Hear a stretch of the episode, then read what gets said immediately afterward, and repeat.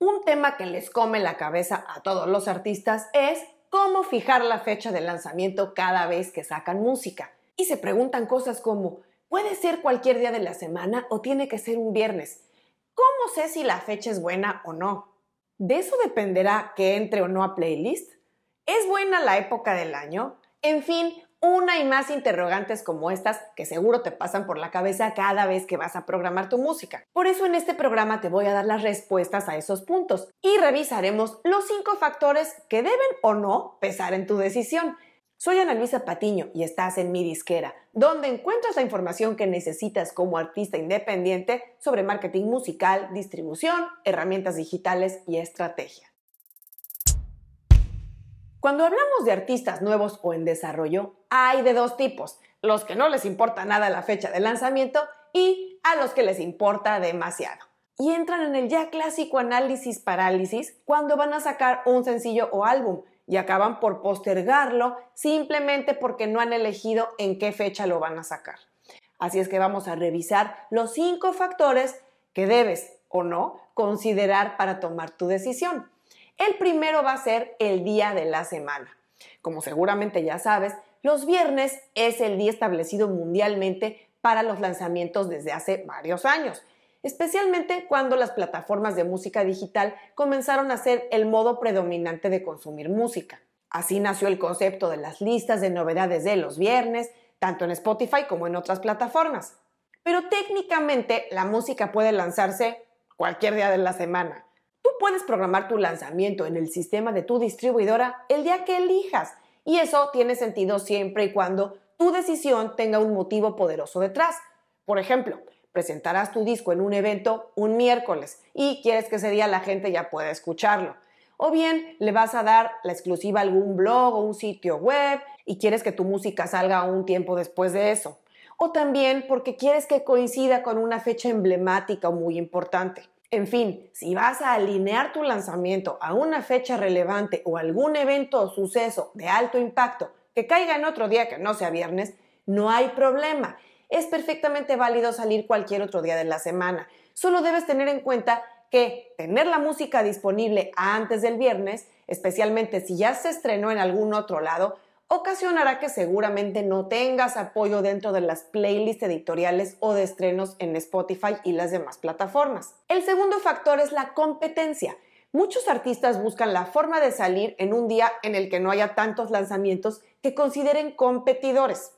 Creen que, por ejemplo, si ese día sale tal o cual artista líder en el género musical que ellos tocan, les va a hacer sombra. Ese criterio es hasta cierto punto válido cuando estamos hablando de grandes estrellas.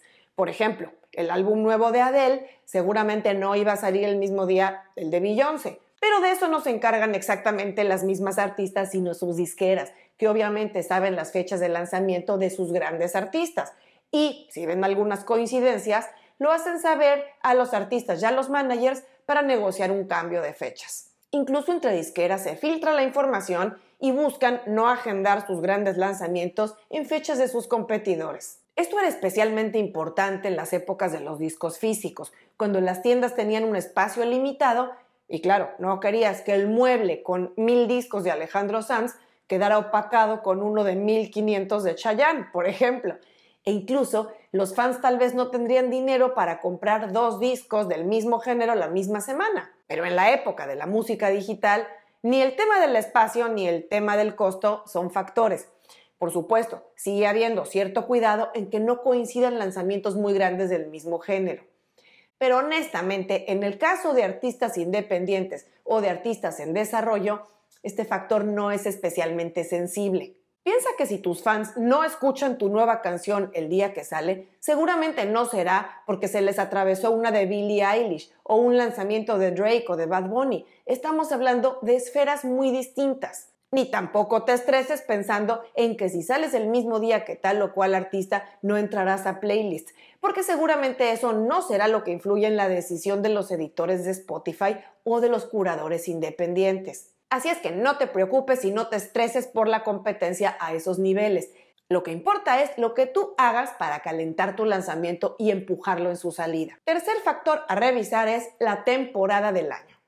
Hasta hace algunos años era prácticamente una regla que los lanzamientos más grandes salían en el cuarto trimestre del año, sobre todo entre octubre y la primera mitad de noviembre, que salvo que tuvieras música navideña, nadie salía después de la tercera semana de noviembre.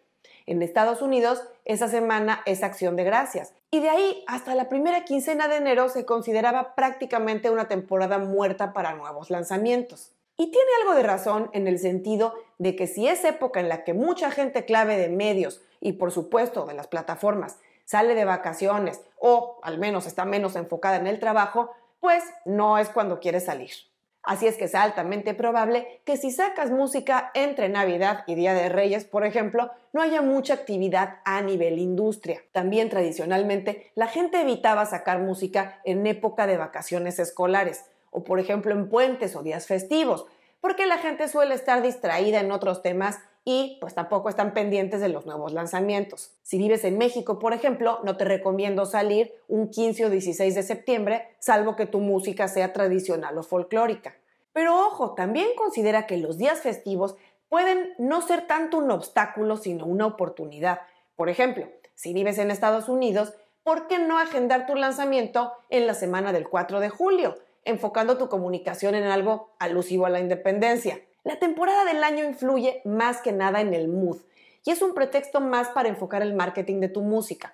Por ejemplo, si vas a salir con un tema muy movido como para bailar, lo natural sería lanzarlo en primavera o verano, no en invierno. Y viceversa, si tienes un tema con un mood pues más íntimo o más melancólico, tendría sentido lanzarlo cuando empiece a enfriar un poco la temperatura en tu hemisferio. Aunque claro, todo esto es relativo. El resultado de un lanzamiento no lo va a determinar la fecha o la temporada en la que sale, sino la calidad de la música y la campaña que le hagas. Cuarto factor, evaluar la superstición. Y es que hay gente muy supersticiosa que no da un paso adelante en ningún aspecto de su vida si no revisan antes que no haya ningún pelo en la sopa o algún aspecto de numerología, astrología o incluso de religión. Conozco artistas que jamás sacarían música un día que caiga en 13, u otros que no programan lanzamientos que caigan en días que coincidan con alguna fecha negativa, pues en su país o en su vida personal. Y está bien, cada quien a sus ideas y a sus creencias, no tengo nada en contra de eso, especialmente si eres libre de asignar la fecha que tú elijas, no tendrías por qué usar un día que te resulte incómodo. Al punto que voy es que no te obsesiones con encontrar pistas en las estrellas o señales ocultas que te indiquen qué día tienes que programar tu lanzamiento. Mejor concéntrate en preparar todo lo mejor posible para hacer que las cosas pasen cuando salga el disco o el sencillo. Y esto me lleva al quinto punto que es muy importante. Entonces, ¿cuál es el mejor timing?